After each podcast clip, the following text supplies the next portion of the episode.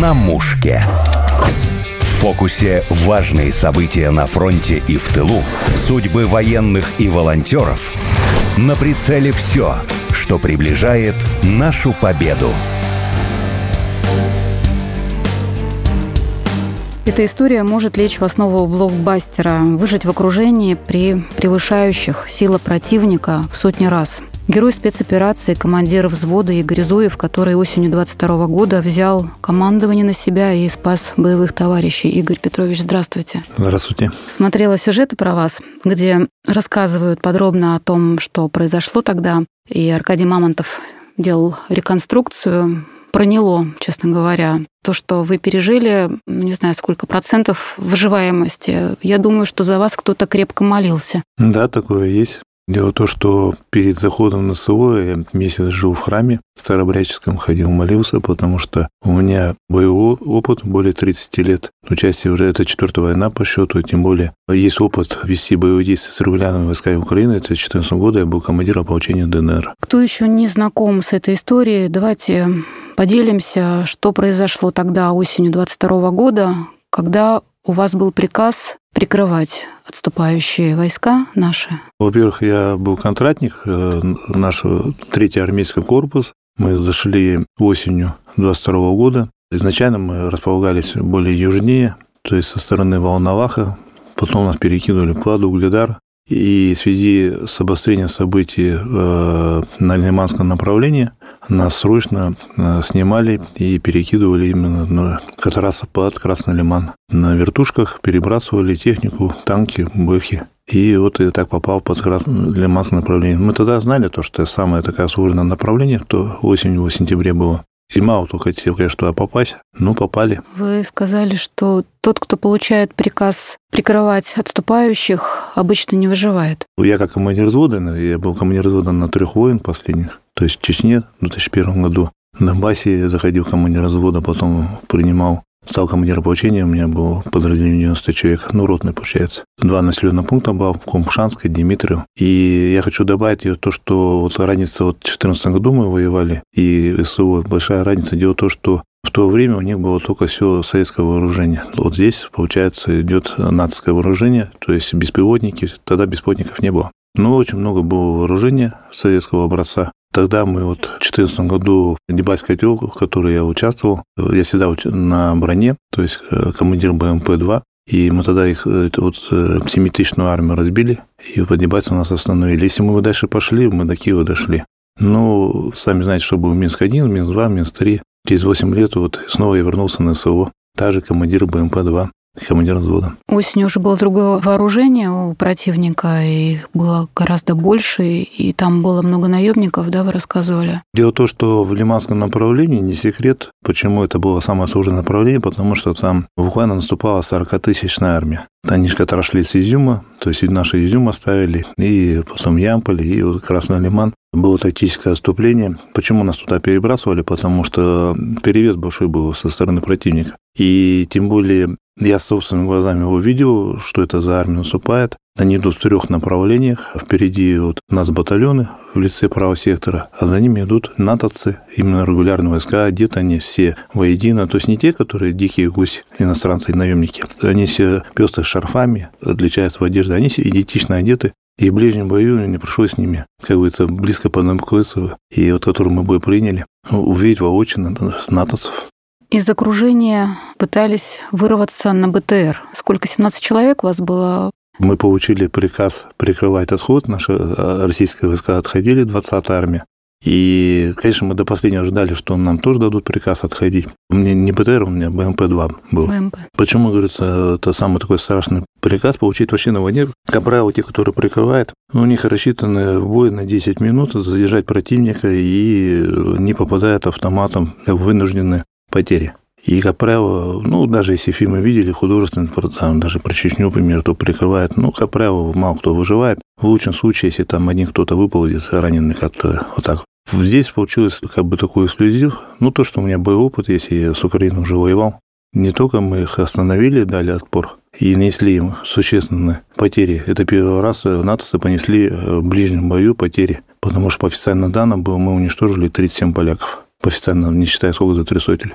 А мы не только мы дали отпор, мы еще и дали отпор им, несли потери и еще смогли даже уйти, выйти с этого боя и сохранить большую часть, я сохранил подразделение сутки, да, ушло на то, чтобы добраться до своих. И вот я отметила несколько особо драматичных моментов в эти часы, когда вы на БМП ехали и вас обстреливали, погоня была, и один боец упал. И вот это решение, которое вы приняли остановить машину, хотя вас могли обстрелять и все, вы не могли бросить этого парня.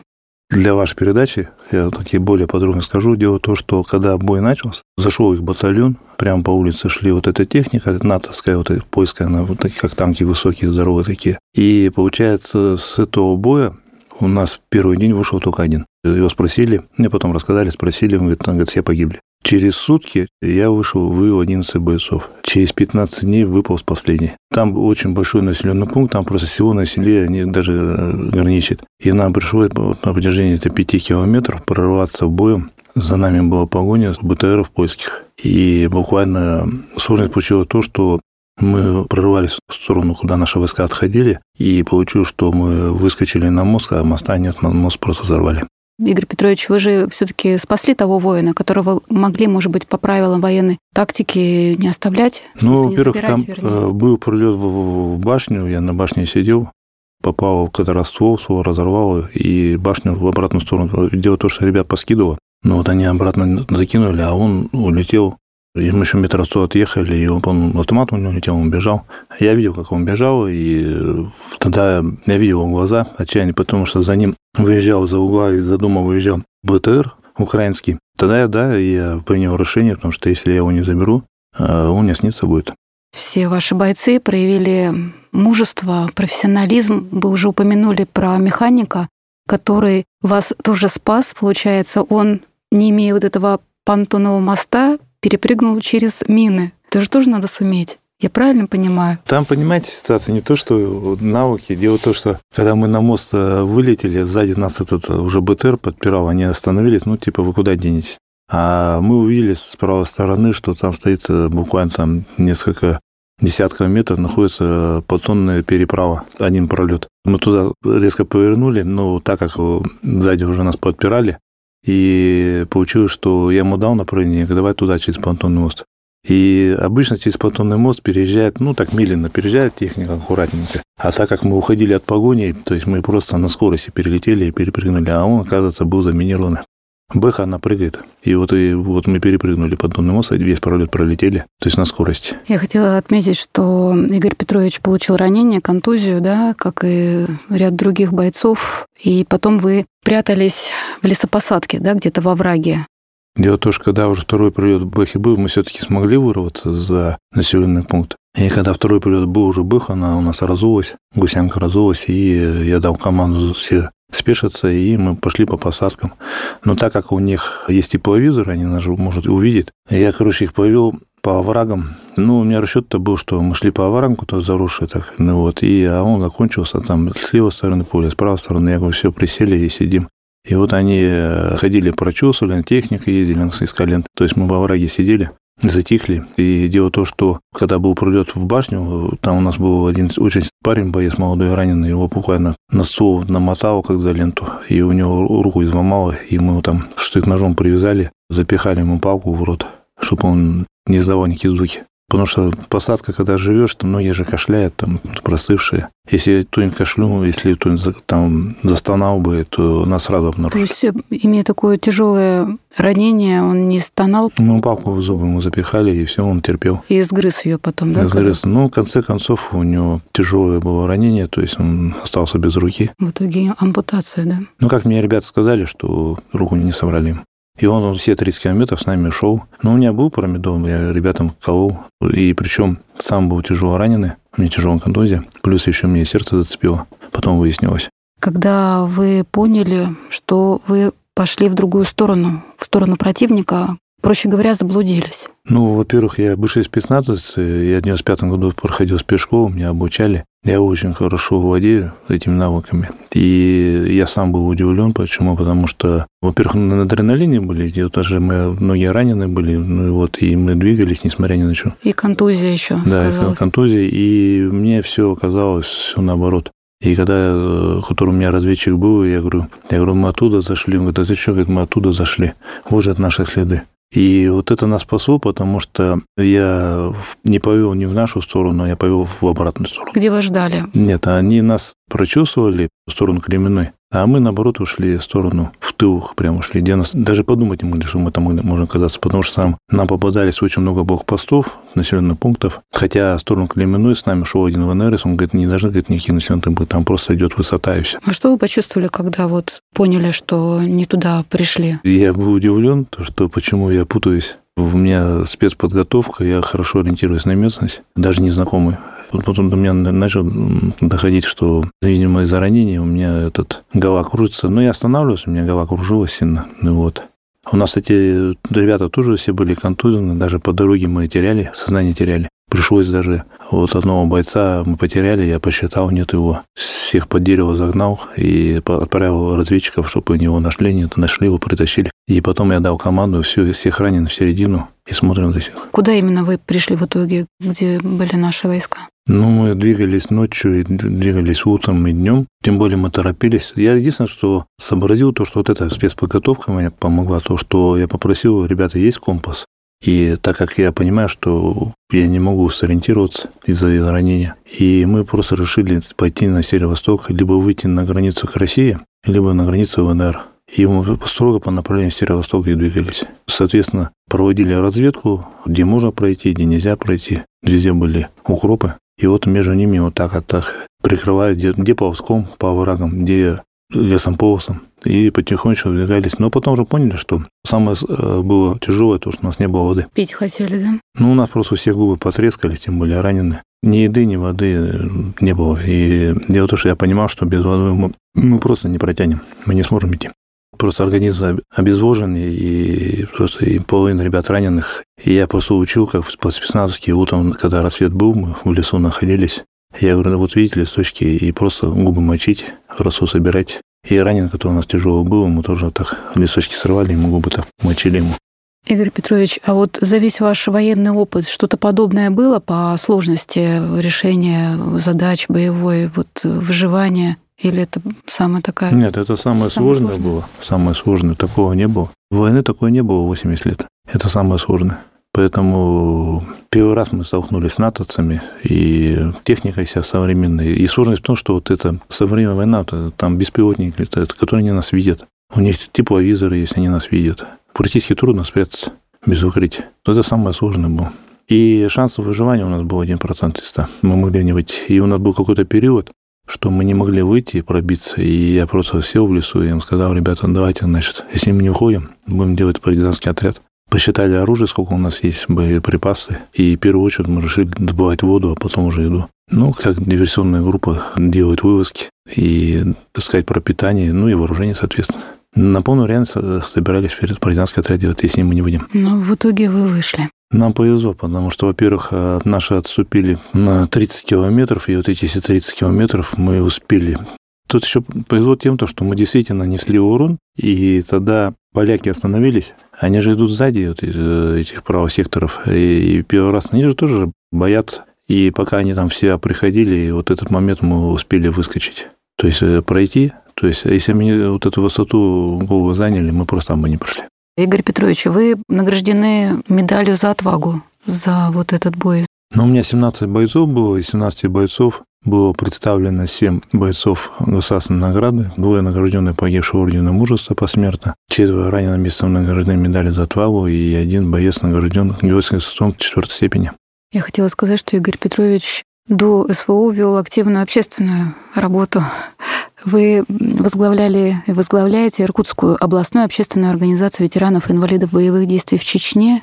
Кстати, местные газеты я немножко прочитала про вас, что вот на этом посту вы добились увеличения финансирования на жилье для ветеранов и инвалидов боевых действий. То есть конкретные примеры, конкретные результаты, вернее, да. Ну, мы эту организацию зарегистрировали в феврале 2014 года, и первое, что мы сделали, когда начался Донбасс, я собрал свой отряд, возглавил и мы пошли в ополчение ДНР и принимали участие в самых таких боях, то есть взять аэропорт Донецк, Дебальский котел. К сожалению, у нас ветеран был здесь не двое погибли, которые с нами были в тех боях. Были ранены у нас двое человек. Вот тогда я возглавлял.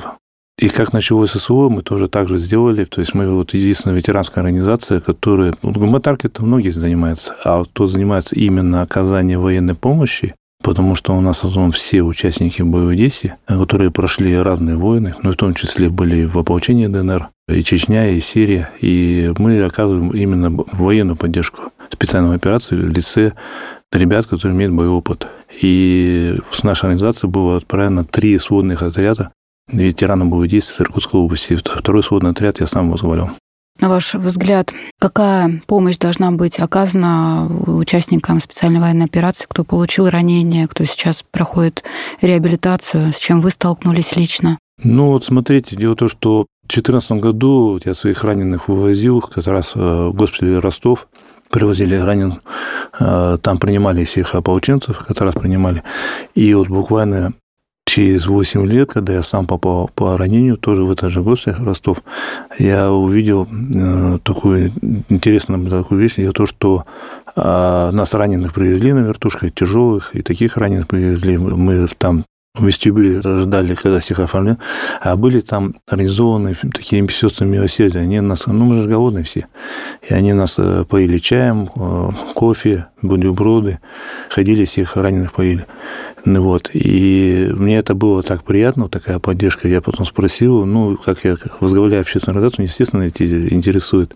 И вот это чисто вот народная поддержка, это было приятно, потому что, ну, действительно, ребята приводят. А потом еще, ну, когда уже лежал в Ростовском госпитале, дело то, что многих ребят привозят э, пулевыми, ранениями, вот у них, ну, все разрезает до трусов все разрезает, у них одежды нет. И народ просто приносит одежду, там, трико, костюмы, обувь, все приносит. И вот это тоже помощь. Вот эта помощь, которую приносят в госпиталях, она является самой существенной, потому что ребята одеваются, переодеваются, э, раненые. Ну вот. Вот это тоже вот было э, как бы приятно. В 2014 году я такой не наблюдал. А еще скажу, интересная такая картина, спрашивали до этого мне, какой еще эпизод. А, был такой эпизод, когда мы переезжали на швак колонна танков БЭХ, и на, на, на танках у нас сидел, десант сидел, и мы шли по лесным дорогам, был последний какой-то населенный пункт, крайне какая-то деревушка маленькая, а мы переезжали границу ленту, с которой Россия и вот это ДНР переезжали границу, и вот я видел, что вот народ просто стоял, э, толпа народа стоял с пакетами, с, с водой, и я не даже вот, вот это вот, меня вот впечатлило такая ситуация, то, что мы едем, но на технике идем, колонны, и там дорога еще такая, она как бы это, ну, лесная. И вот они под свой страх подбегали, чуть не попадали нам под гусеницы и закидывали нам пакеты, короче, с тортами, с водой, короче. И вот это было так приятно. То есть, ну, видите, ну, крестили нас, как мы уходили. То есть, у нас колонна уходила. То есть, э, большая колонна двигалась. И вот они, кажется, видимо, колонну караулить, и народ туда съезжается и передают пакеты. Вот это тоже было приятно. Удивительно. Я хотела сказать, что Игорь Петрович – потомственный казак. Еще он из старообрядцев. Очень необычное сочетание. Или, наоборот, обычное у вас в Иркутской области. Нет, это необычно. Дело в том, что я из старобрядцев родовых. У нас положено знать по седьмое колено, я знаю по десятое. То есть и мы служивающие. Дело в том, что я знаю, что вот мой предок в 1640 году пришел с казачьим отрядом вверху реки Лены, это вот для Байкала, и ставили Иркутский острог, и вот от него идет летопись.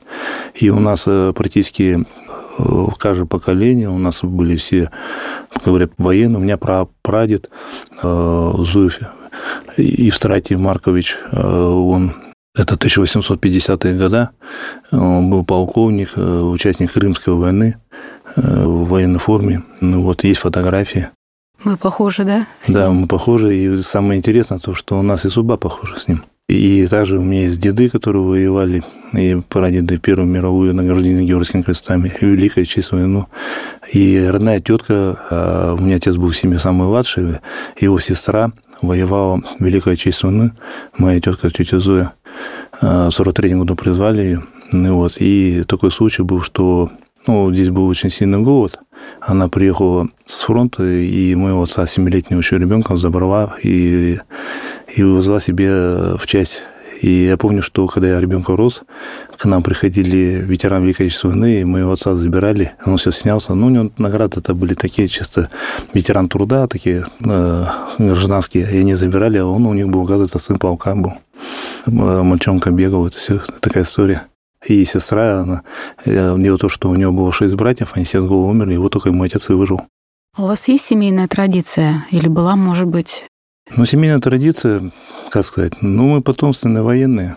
То есть мы всегда стояли на страже нашей России рубежа. И род нас, я знаю, что 400 лет идет. И как и были мы служивы, так до сих пор служивы. Я думаю, что и традиция, она передается, то, что я знаю, что у меня племянники тоже продолжают службу также. Берут с меня пример. Ну и каждый из нас вносит свою лепту в историю нашего рода. А что-то от предков сохранилось? Ну, то есть вещь какая-то такая, ну, шашка? Ну, в основном фотографии. Фотографии. И дело то, что э, есть архивные данные, то есть мы собираем, я вообще собираюсь это все собрать и сделать родословную книгу, полностью передать, э, следующему поколению передать это.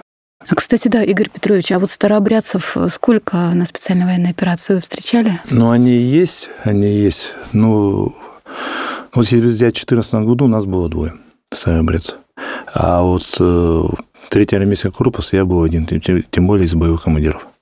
И, вот. и дело то, что я же говорил ранее, что прежде чем зайти на свой, я месяц ходил в храм. Но я прекрасно понимал, куда я иду и что меня ждет. То есть, если кто-то э, шел первый раз, они не до конца осознают. А я прекрасно осознавал, куда я шел, что может со мной быть, даже если имею опыт э, с этой современной войной, то есть э, от прилетов арты никто не застрахован. А вот в тот памятный бой, когда вы выходили, вы молились? Ну, учитывая, что вы были ранены, контузия, вот это состояние, как вы а я вам скажу дело то, что э, мои бойцы, ребята прекрасно знали, кто я такой. И, и вот э, они под, и в 14 году также знали, подходили. Э, у нас такое есть такое выражение, когда как арта, арта бьет, э, называется, это кошмарит нас. Ну вот с танков стреляют, с минометов, э, с, э, с градов, ураганов. А они обратили внимание то, что я сижу спокойно вот, в отношении. И они удивлялись, подходили. Дело в том, что Спрашивали командира, да, ты же. А дело в том, что старообрядцы, боевые старообрядцы, даже те, которые, если кто знает, что царя охраняли русские терские языки староверы. То есть у нас э, мы смерти не боимся. У нас вот такое есть. Я говорю, сказал, я с Богом. Ну вот. Но они, по-своему, это переварили, потому что, ну, кто-то э, в православной вере, кто-то вообще не верит ни во что. И они уже, по-своему, э, начали, посчитали то, что я заговоренный, и я обратил внимание, что они стали возле меня все там, как бы, тереться, короче. Ну и вот. И на самом деле так и получилось. Дело в том, что когда мы в тот бой был, то, что у меня был командир, я командир зона, и через улицу, на другой стороне улицы был командир отделения, Сергей, он погиб, краповый берет, тоже спецназовец. Я это, ну, младше меня на 6 лет, а, позывной его кореец. И вот я ребятам говорю, он такой же, как я, тоже с боевым опытом, даже краповый берет. И получилось, что кто на той стороне улицы был, там они почти все погибли. Только там один, то есть живой остался один. А кто со мной оставался, они в большей части все выжили. Точно заговоренный. Да. Про планы расскажете? Что вы будете делать в ближайшие месяцы? Во-первых, э, с моей общественной деятельностью, конечно, все это связано с ССО. Дело в том, что ну, имея высшее образование и прошедшие вот все вот эти нюансы госпиталя, я, э, я помогаю ребятам, объясняю, как с документами все оформить. То есть и в этом отношении. То есть э, все планы сейчас связаны с, именно с этой войной. И может даже получиться, что я снова зайду. Есть такая вероятность. Спасибо, Игорь. Напомню, это был герой спецоперации, командир взвода Игорь Зуев и ведущий Александр Полякова. На мушке.